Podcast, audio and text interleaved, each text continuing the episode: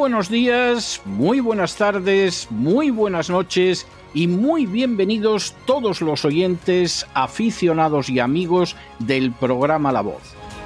La Voz comienza ahora un nuevo crowdfunding para su décima temporada, la que corresponde a 2023-2024. Lo hace además en unos tiempos en que la libertad está más amenazada que nunca en España, en Hispanoamérica y en el resto del mundo.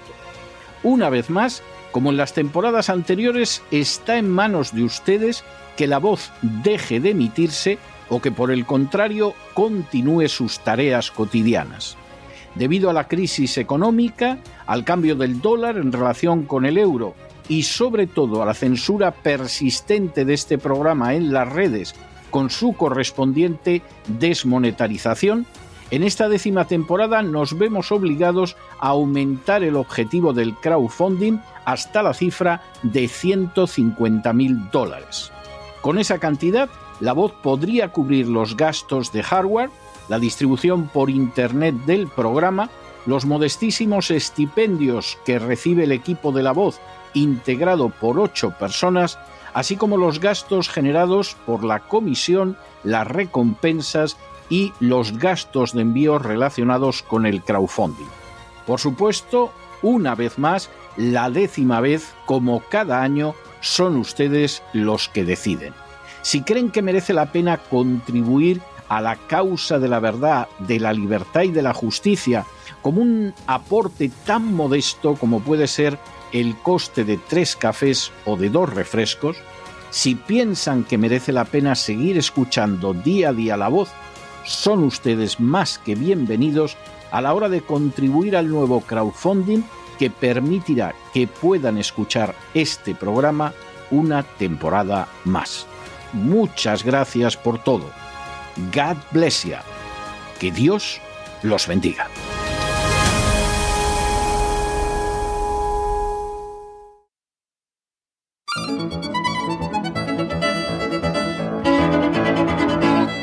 Palabras al aire con Sagrario Fernández Prieto.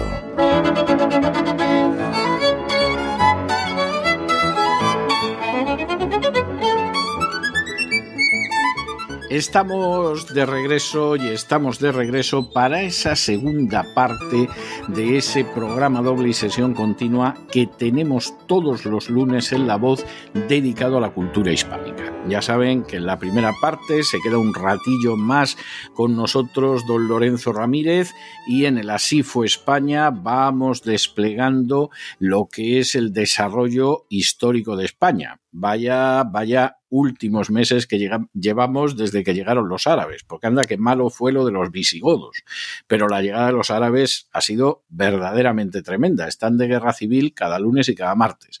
Bueno, ya saben que después de eso nos vamos con Doña Sagrario Fernández Prieto y nos enseña a hablar correctamente, a escribir correctamente en español. Ya ha llegado Doña Sagrario y vamos a ver qué nos cuenta hoy. Muy buenas noches, Doña Sagrario. ¿Qué tenemos hoy? Muy buenas noches, don César. Pues íntegramente se lo voy a contar todo y además íntegramente es la primera palabra del día porque es la palabra del diccionario académico. Íntegramente es un adverbio que significa enteramente. Por ejemplo, en la chimenea es íntegramente de mármol. Y también eh, se puede utilizar de otra manera, de manera propia de una persona íntegra. Actuó íntegramente, tanto para personas como para objetos. Y la RAE también nos recuerda algo interesante porque cometemos fallos en este aspecto. Nos recuerda la formación del plural de algunas palabras.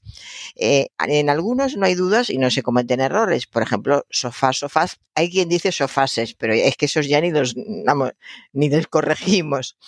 Eh, marroquí, marroquíes también se suele decir bien menú menús es lo correcto. Hay personas que dicen menú menuses, pero hacemos lo mismo que los de que dicen sofases, no les hacemos ni caso porque es exagerado. Eh, jersey, jersey, sobre todo cuando vaya escrito, atención, jersey acaba en Y y el plural es jerseys con I latina. Máster, plural, másteres, no los másters, que lo dice mucha gente, plural másteres. Record, records.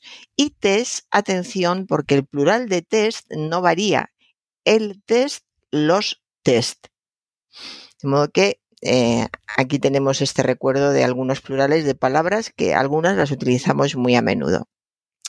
Y ahora continúo sobre un cantante que estaba hablando de, su vida, de la casa donde vivía, una casa más que estupenda, y dijo que esa casa era su fuga de escape.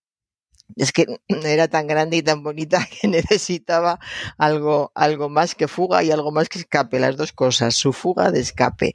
fuga de escape es un poco exagerado, además suena un poco raro, pensamos que quería decir eh, que esa casa era su vía de escape o su modo de escape o su forma de escape. Forma de escape hubiera sido lo más eh, normal o también vía, vía de escape. Pero fuga de escape es una mm, reiteración que no, no tiene sentido, no viene a cuento. Y continúo con otro cantante que dice que cuando era pequeño, los videojuegos, videojuegos, me atrayeron mucho.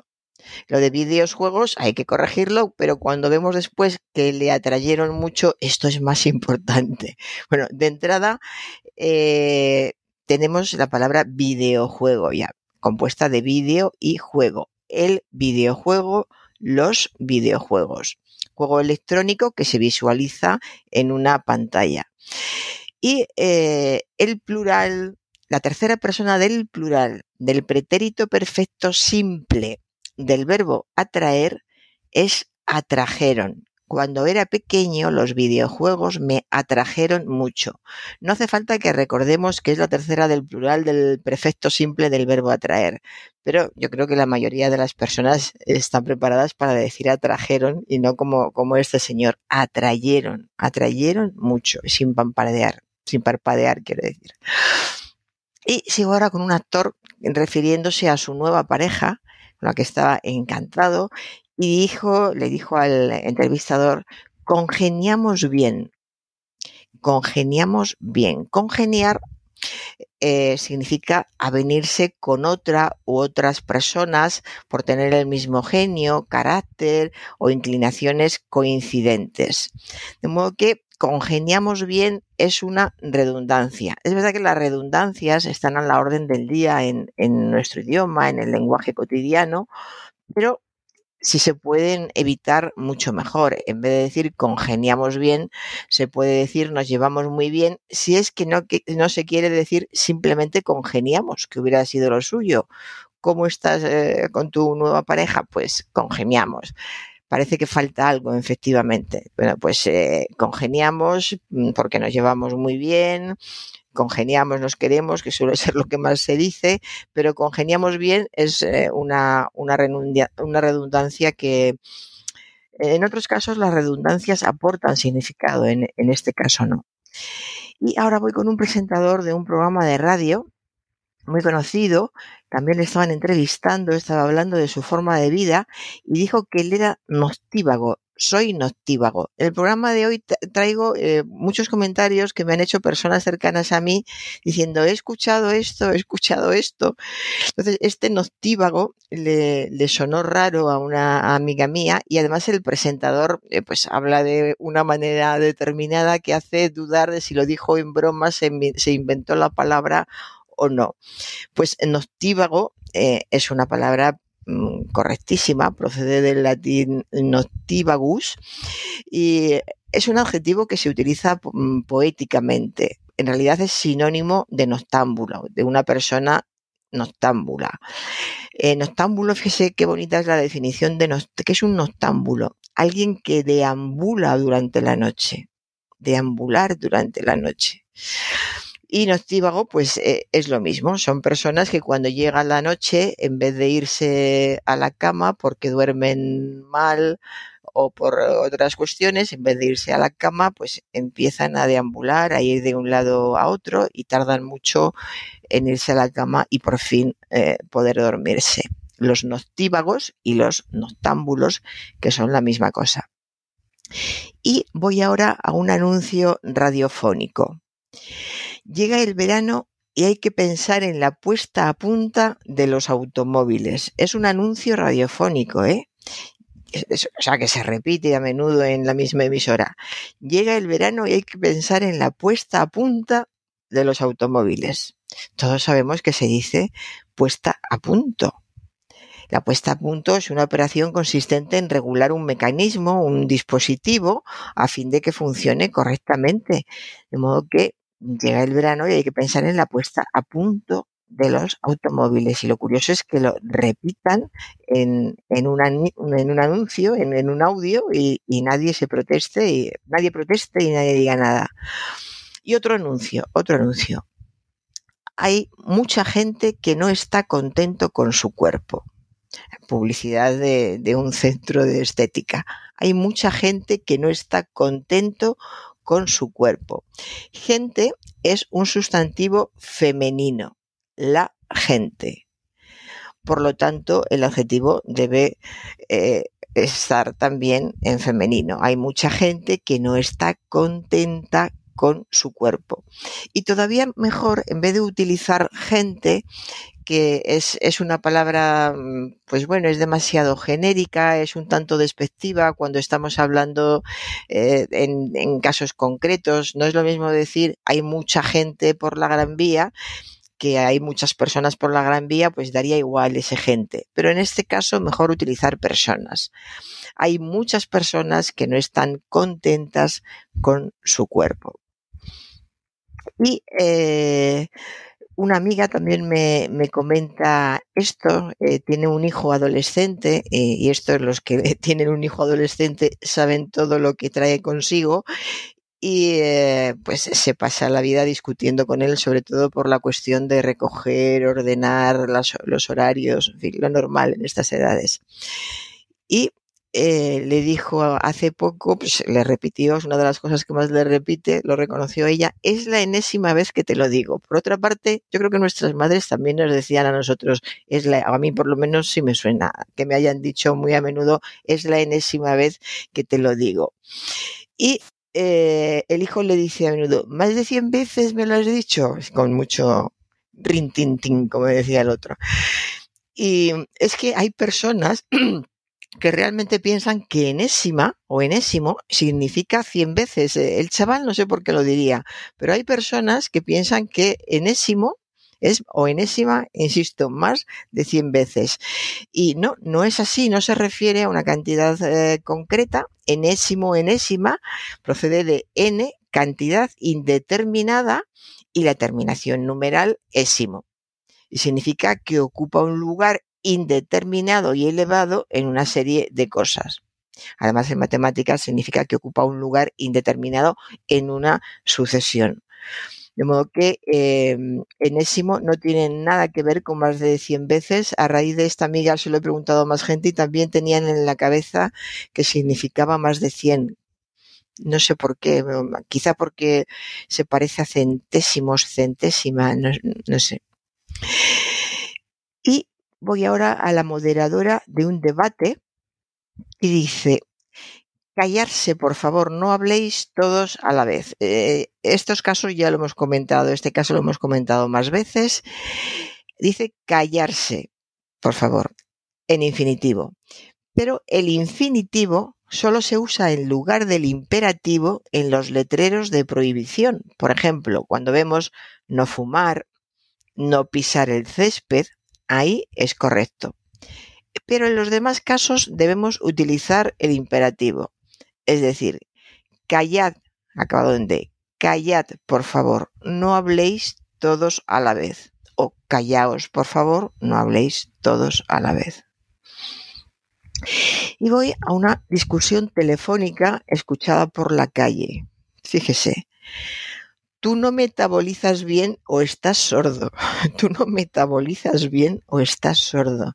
Metabolizar eh, es un término de la fisiología que es transformar por metabolismo y significa también asimilar algo.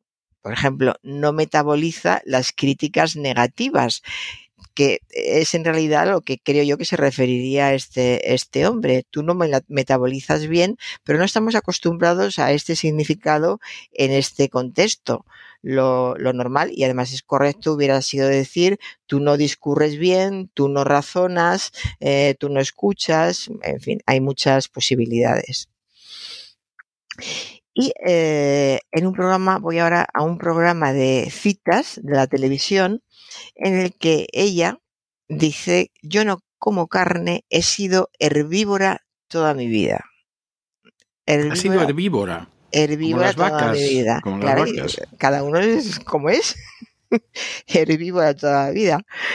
Herbívoro, herbívora procede del latín herba, hierba y, y es comer, devorar. Dicho de un animal que se alimenta de vegetales y más especialmente de hierbas. Son herbívoros, pues los elefantes, eh, las ovejas, las eh, jirafas, pero las personas, las personas que solo comen verduras no son herbívoras, son vegetarianas, vegetarianas. Y ya después de esto voy a pasar a la frase que eh, últimamente comentamos siempre después de, la recolección de la semana. Y hoy voy a hablar de el cuento de nunca acabar. ¿Por qué decimos el cuento de nunca acabar?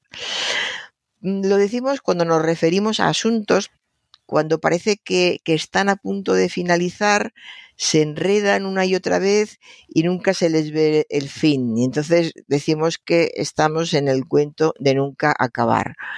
Esta locución proviene de una clase de cuentos tradicionales llamados cuentos sin fin o cuentos de nunca acabar. Cuentos que no solo no terminan nunca, sino que frustran al destinatario del relato prometido. Atención con la palabra clave, frustran al que lo está escuchando. Prometen un relato interminable, pero nada cuentan, sino que se agotan en una reiteración de su propia intención de contar ante la desesperación del interlocutor ingenuo que espera y espera que le cuenten realmente algo que tenga un final congruente suelen presentar la misma estructura que los llamados cuentos de cuna o cuentos para dormir, que son también interminables, pero en este caso hay una finalidad muy clara. No es la de frustrar al que está escuchando como, como los de adultos. Lo que pretenden es aburrir a la criatura para que por fin coja el sueño, se duerma y se quede eh, tranquilo. Ejemplos de esto tenemos también en, en, Don Quijote, el cuento que cuenta Sancho a Don Quijote sobre la pastora Torralba tiene esta misma estrategia.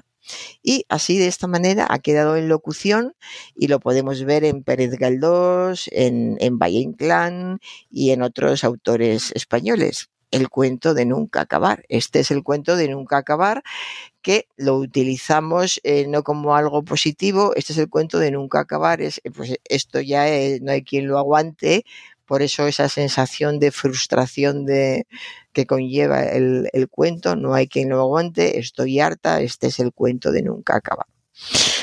Y con esto he acabado, don César. Con el cuento de nunca acabar hemos acabado. Me parece, me parece fantástico.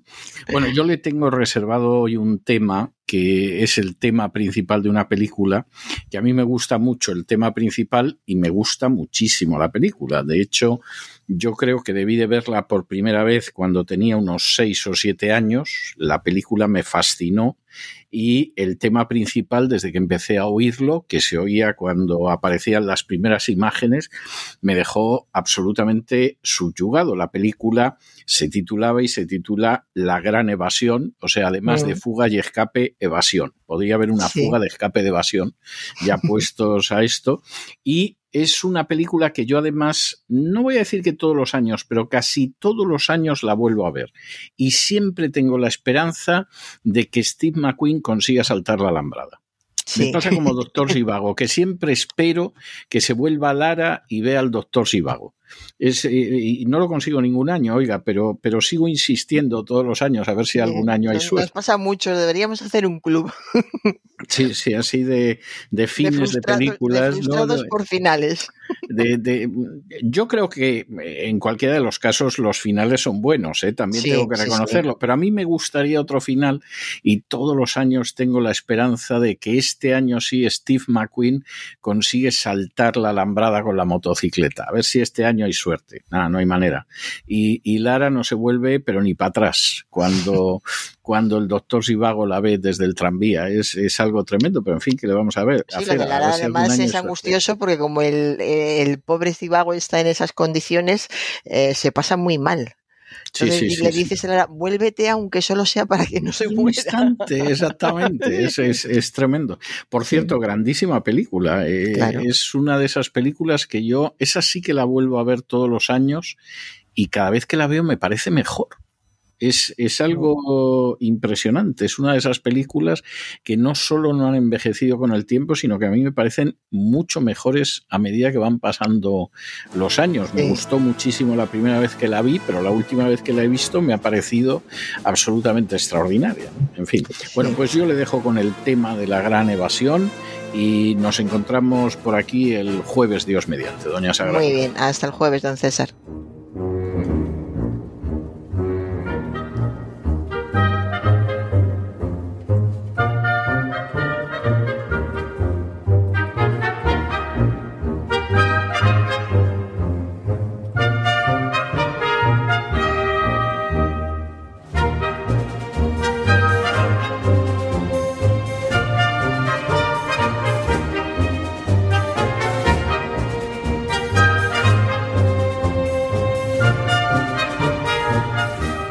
Y con estos compases absolutamente extraordinarios del tema principal de la película La Gran Evasión, hemos llegado al final de nuestra singladura de hoy del programa La Voz. Esperamos que lo hayan pasado bien, que se hayan entretenido, que hayan aprendido incluso una o dos cosillas útiles y los emplazamos para mañana, Dios mediante, en el mismo lugar y a la misma hora y como siempre nos despedimos con una despedida sureña. God bless you. Que Dios los bendiga.